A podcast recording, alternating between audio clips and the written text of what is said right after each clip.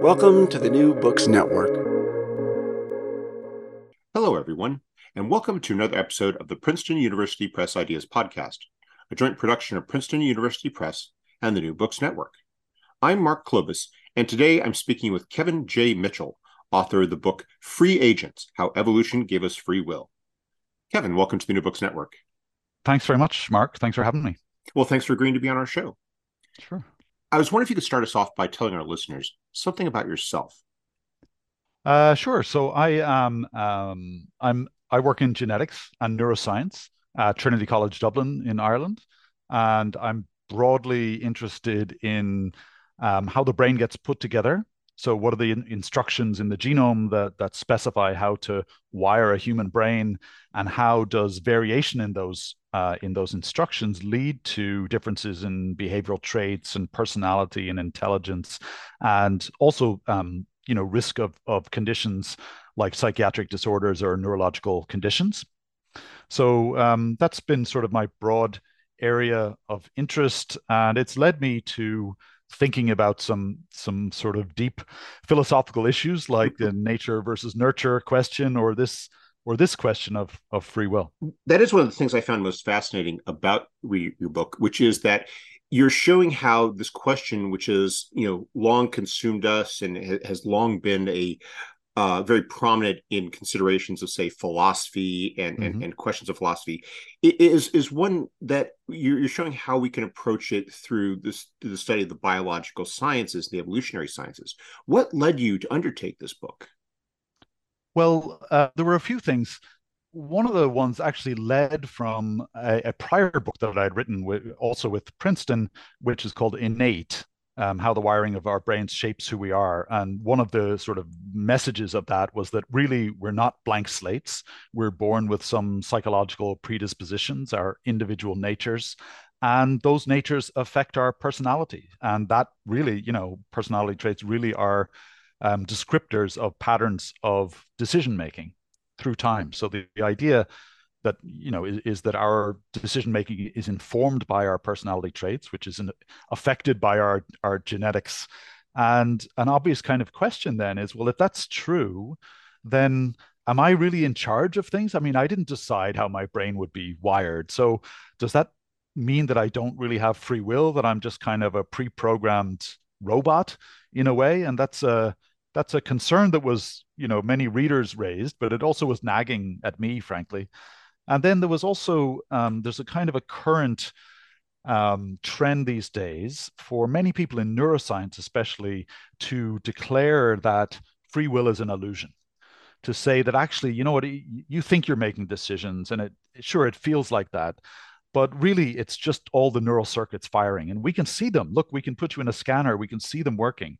And we can go into an animal and we can activate different sets of neurons and make them do A or B, make them sit up or roll over, or um, we can change what they're thinking. We can implant memories in mice, you know, and, and, and so all of this um, neuroscience makes it really, really um, tempting, I think, to fall into this idea that really it's just neural circuits firing.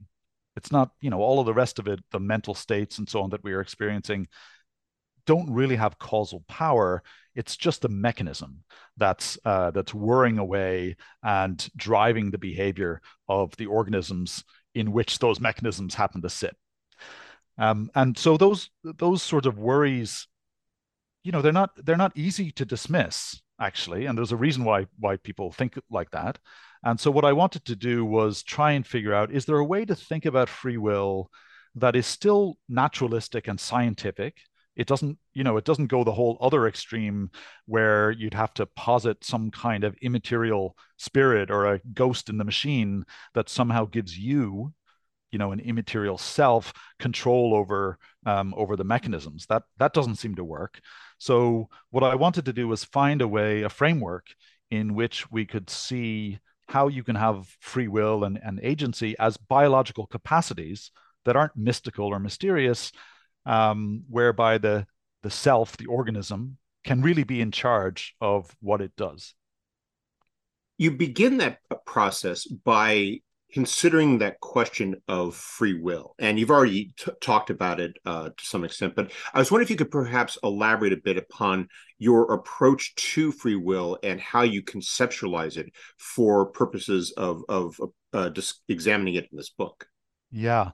Well, so one of the things I do is avoid locking in a definition right from the get-go, because I think that has caused all kinds of problems. People define free will in a certain way and then have arguments about it, but it's just because of the way it was defined. So, for example, if you define free will as having absolute freedom to act, free from any prior causes whatsoever, then that's just an incoherent notion.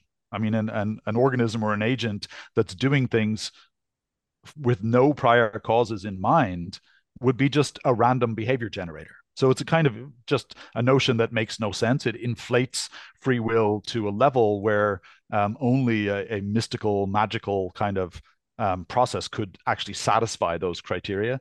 And the same is true for what you can think of as a dualist way of thinking, where you can say, again, the, there must be a ghost in the machine, a different kind of thing from the physical stuff. So there must be some mental stuff or substance or uh, entity in there that that's controlling things. But again, that that basically rules itself out right from the get-go, because it's it really relies on a kind of a supernatural um, uh, framing. So what I wanted to do instead was just start with the phenomenon. Let's let's agree on what we're talking about to begin with. And the phenomenon really is that we feel like we make decisions. So we go around all day long, we're making choices. We're not doing it at random.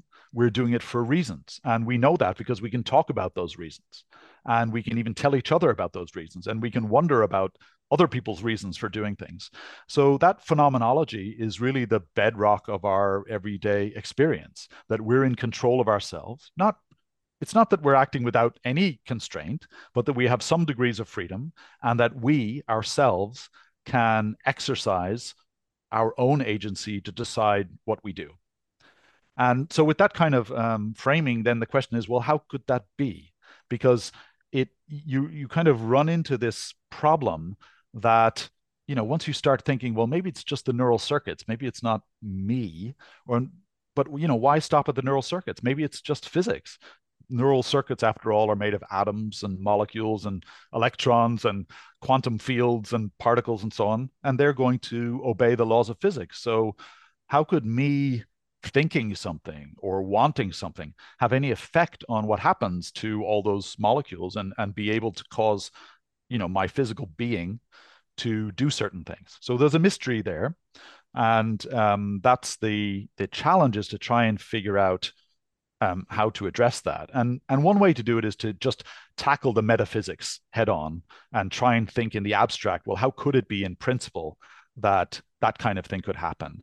But the approach that I take is very much grounded in what actually led to our having these um, these capacities, or at least seeming to, which is the process of evolution.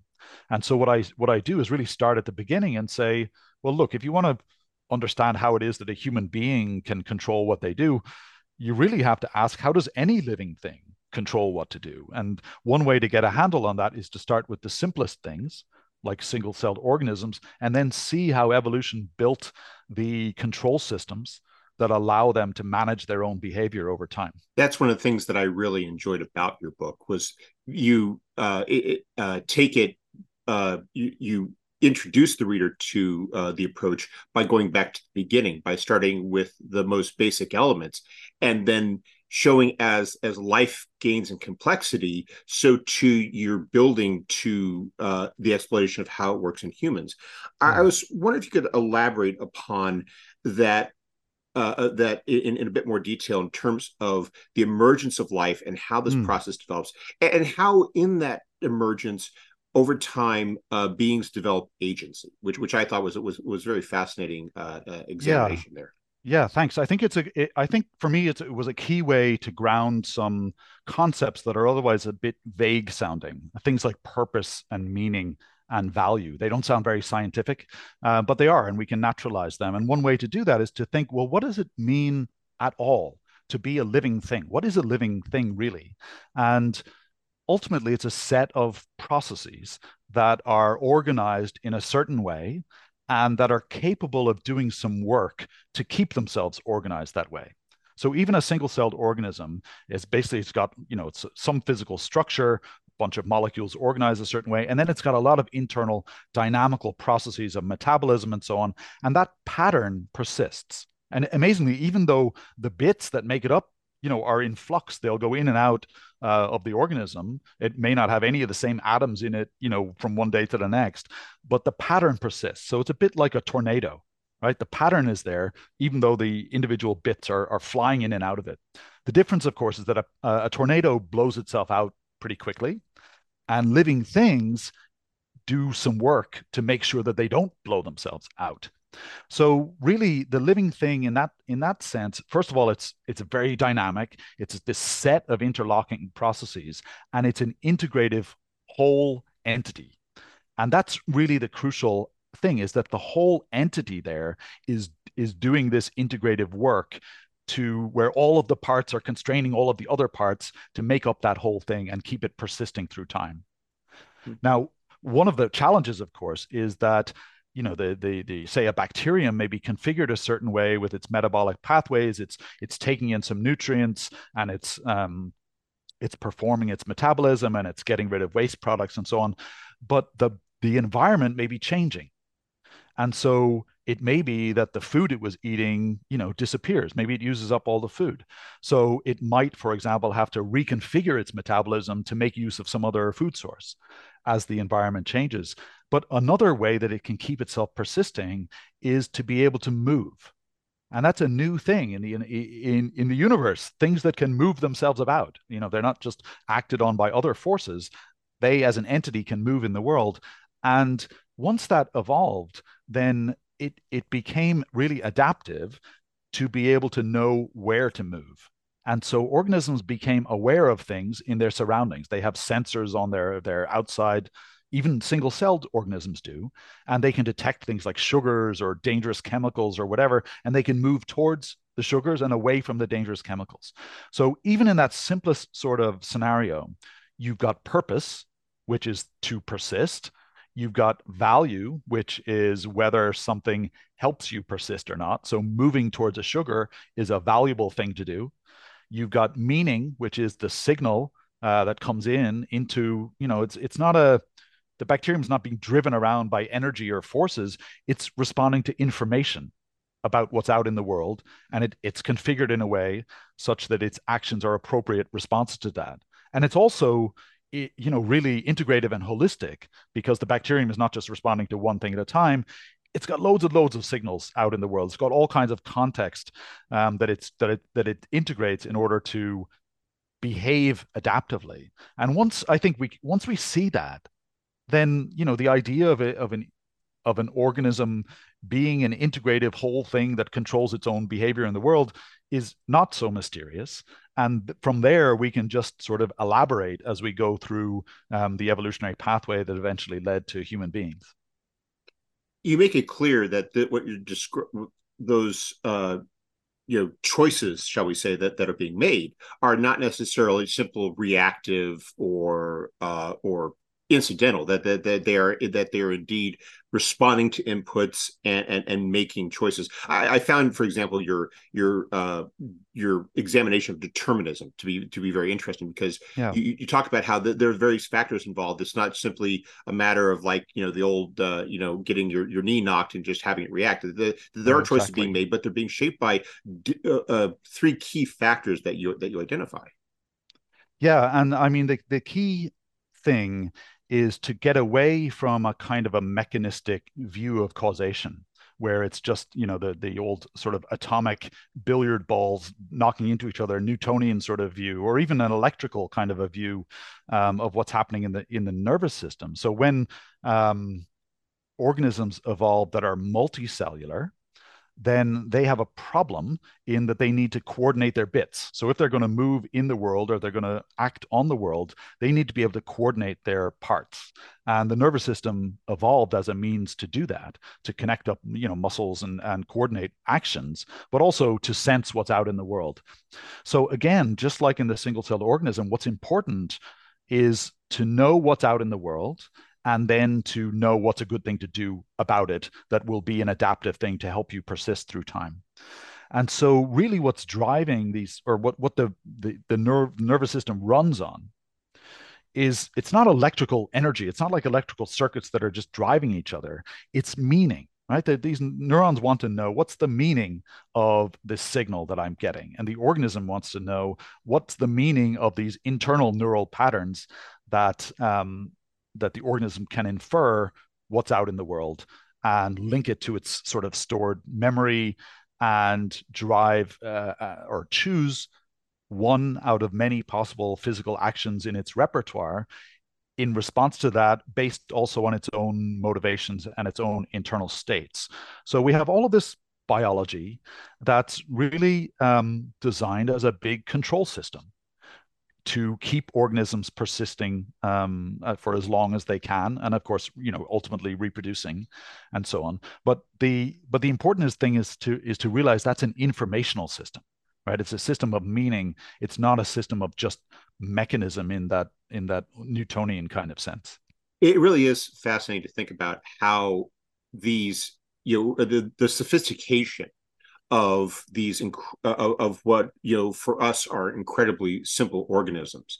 Yeah. How do we get from there to the development of higher order features?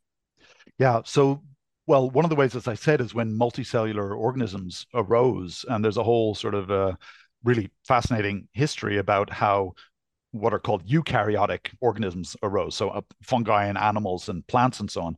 And one of the key developments is is the invention of the nervous system.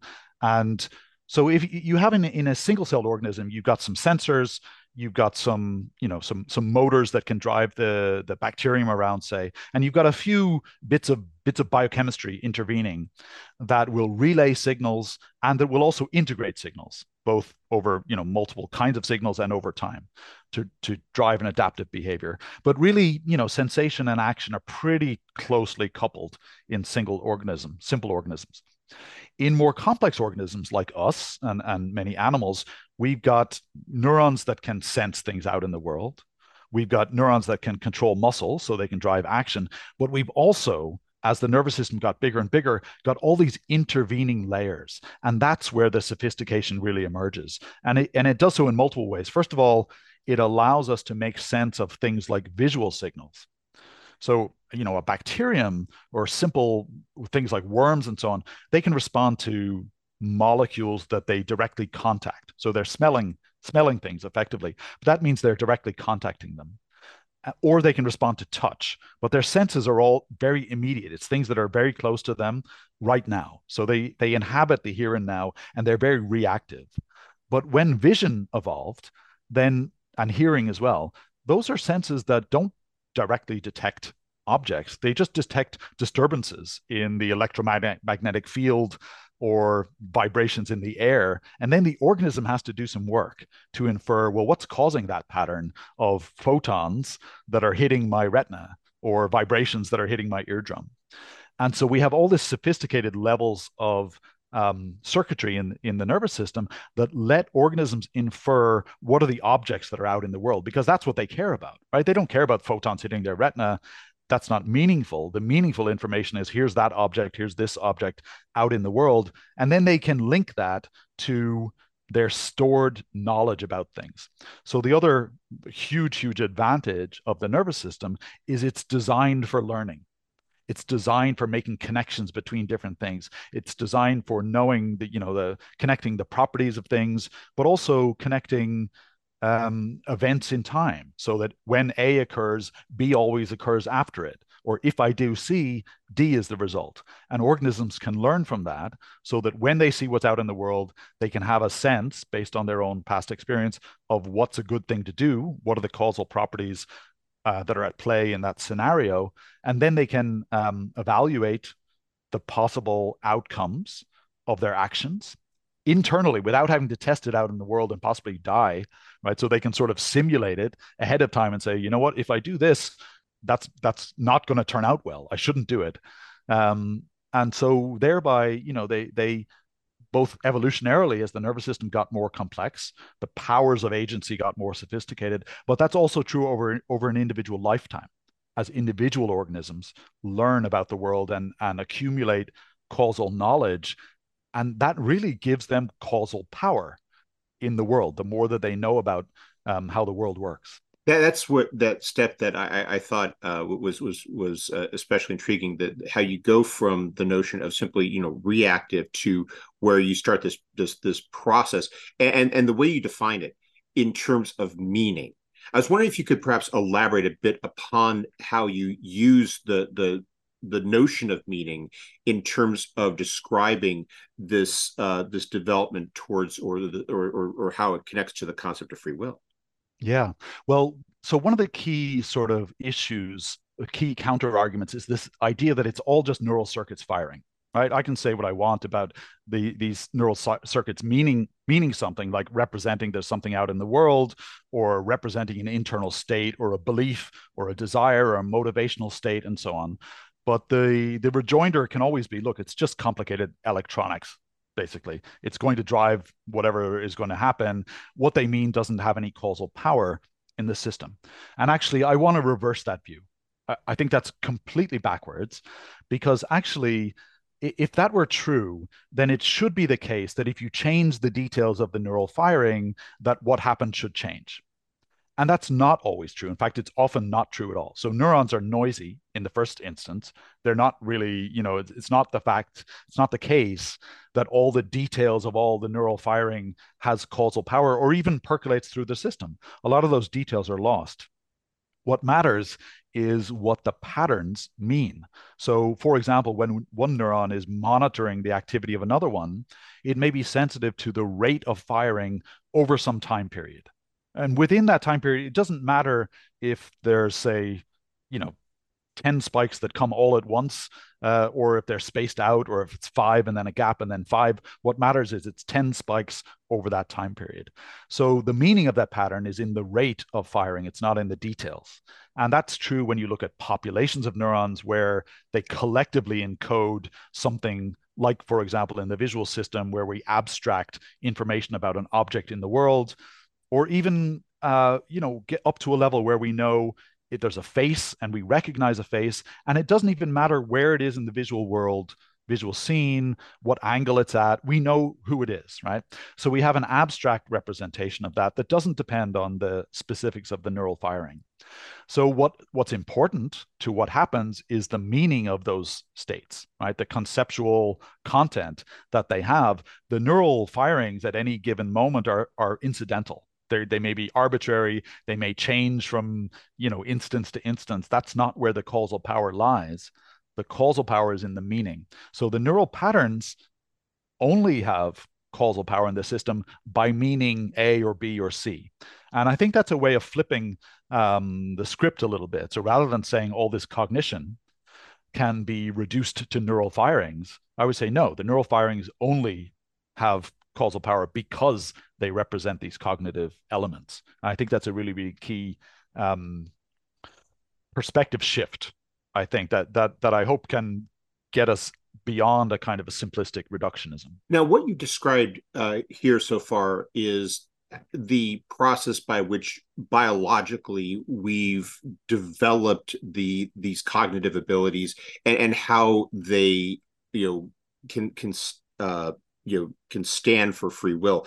So how uh, can you make the connection then that, that you do? Because uh, to be honest, it's a little the the, the the complexity kind of eludes me. But, but yeah. So then, how does the, this simply not simply be say, for example, well, this is just simply a more complex reactive process? I mean, right, how, right. Where, where does that element of choice come in? Yeah, well, um, so I would say rather than thinking about choice, I like to think about choosing as an activity. So any organism, uh, when it encounters some some scenario, will do this kind of of calculation, right? It'll see what's out in the world, what do I know about it, what's what are my internal states, what are my motivational drives for for for various goals. Um, and also, crucially, what are my long-term activities, right? Because we any organism doesn't just react to things in the moment. We sustain patterns of activity through time. And that's especially true in humans because we have plans that can last for decades, right? We make commitments, we have policies. Of course, we have a lot of habits that we've developed over our lifetime, but all of those things are there, right? In, in any given moment, we're not just reacting to things, we're carrying out some sustained behaviors and we're accommodating to new things as they happen. And so I, I like to, you know, move away from this notion of just momentary choice between binary decisions because it's just a super, super artificial framing. And of course, that's how we study things in the lab, tightly controlled experiments, isolated stimuli, binary decisions. Um, it's even how philosophers often, you know, design their thought experiments, funnily enough, but it's mm-hmm. not how it's not how organisms encounter the world. Um, and they they they don't just react to things, they sustain patterns of behavior through time. And so, you know, ultimately, if an organism is doing that, and it's doing this holistic, um, uh, you know, integration across all these goals, it's optimizing its behavior over many, many sort of different stimuli, many of which, you know, it has ambiguous information about, but it's it's trying its best to figure out what's the best thing to do in a really holistic way that's not being driven just by isolated parts. It's absolutely the whole thing working, different elements working, um, you know, over, they're, they're concerned with different timeframes, um, you know, some concerned with very long-term goals, some concerned with just what are the motor actions I need to do to execute this behavior. That's all sort of nested together. Um, and once you've got that, I don't, I don't see what else you would want f- to say it is the organism as a whole, as a whole entity, that's controlling its behavior and that's choosing between options in any in any given moment. Now, the one sort of further element in humans that's really crucial is that we have an extra level to these control systems. It's not just that we have cog- cognition that has, you know, beliefs about what's out in the world and some representations of desires and motivations. We have an extra level that can kind of look down on those and think about those thoughts and reason about those reasons. And importantly, we can articulate them. We can tell each other about them, which enables this incredible capacity for collective action that I think really sets humans apart from other organisms. So we call that metacognition or, or introspection or executive function. And that, for me, is the level at which I'm happy to say, look, that's free will. That's doing things for reasons. It's being potentially, at least, aware of your reasons, uh, being able to rethink them, to change them for other reasons. Um, and so once you're there, I think we're, you know, we're at a point where I'm happy to say, yeah, that's a fairly, that's, that, that meets the fairly standard, um, you know, description of the phenomenon that, that we set out to explain. Yet your book does more than simply explain the phenomenon. It also considers the implications of it, both for ourselves as beings and also for this this new hot topic that we we seem to be seeing everywhere nowadays, which is this question of, of artificial intelligence. I was wondering yeah. if you could perhaps I- explain how this helps us to better consider these broader questions about uh, about I- identity, uh, the the notion of free will, and, and also the notion of of of, of you know the, this concept of of, of an artificial. Uh, yeah. or uh, uh, intellect, and, and whether or not it too, you know, by this criteria possesses free will. Yeah. Well, first of all, I think, I mean, it's it sounds like a very non-sensationalist conclusion, but actually, I think despite what you might hear from other neuroscientists or physicists or other, you know, philosophers, our our notions of free will, I think, are pretty good. And our systems, you know, in the legal system, for example, of of thinking about responsibility, they're really framed around the fact that free will is a capacity and that it varies, right? It varies between people. So young people may not have as much, you know, cognitive control as as adults do.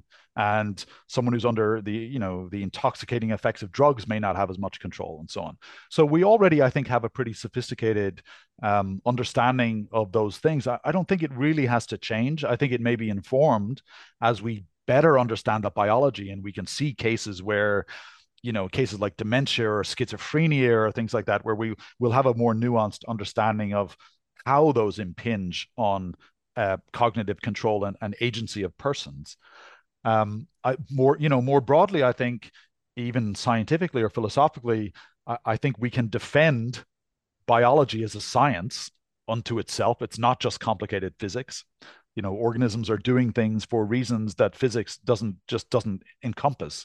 I think that's important. And I think agency is a really central idea in biology that hasn't um, really been realized as a, a hugely important factor that distinguishes living things from non-living things, in that living things do things. They're not just acted upon. Um, they can act as causes in the world. And then for artificial intelligence, I think, you know, the systems that we have right now are very, very capable of doing a limited number of tasks incredibly well in some cases. But to get to artificial general intelligence, I think we may uh, have to build an agent. I think we may have to build something that is in, able to intelligently behave in the world, to intervene in the world causally, to learn about causal relations in the world, to have some reason to care, to be what philosophers call a locus of concern. Um, and to be, you know, we we may have to embody it in some way in order to do that. And and then, you know, if we start thinking about that, uh, and we look to what we know about how evolution has built natural intelligence, and we can see the architectures that that enable it. In principle, we may be able to duplicate those in an artificial system. And then we have these huge, huge ethical questions about whether we should, and that's a whole other area that um you know i i t- I, I cop out in the in the book, and I just leave it hanging for for readers to consider. Well, it's, with, with all due respect, I, I don't blame you, because not only is it a huge question, but you tackle so much as it is in the book. Yes, it would have been a lot longer if I'd have gone into that. Yeah. Well, we appreciate the time you've taken to speak with us, but before we go, could you tell us what you're working on now?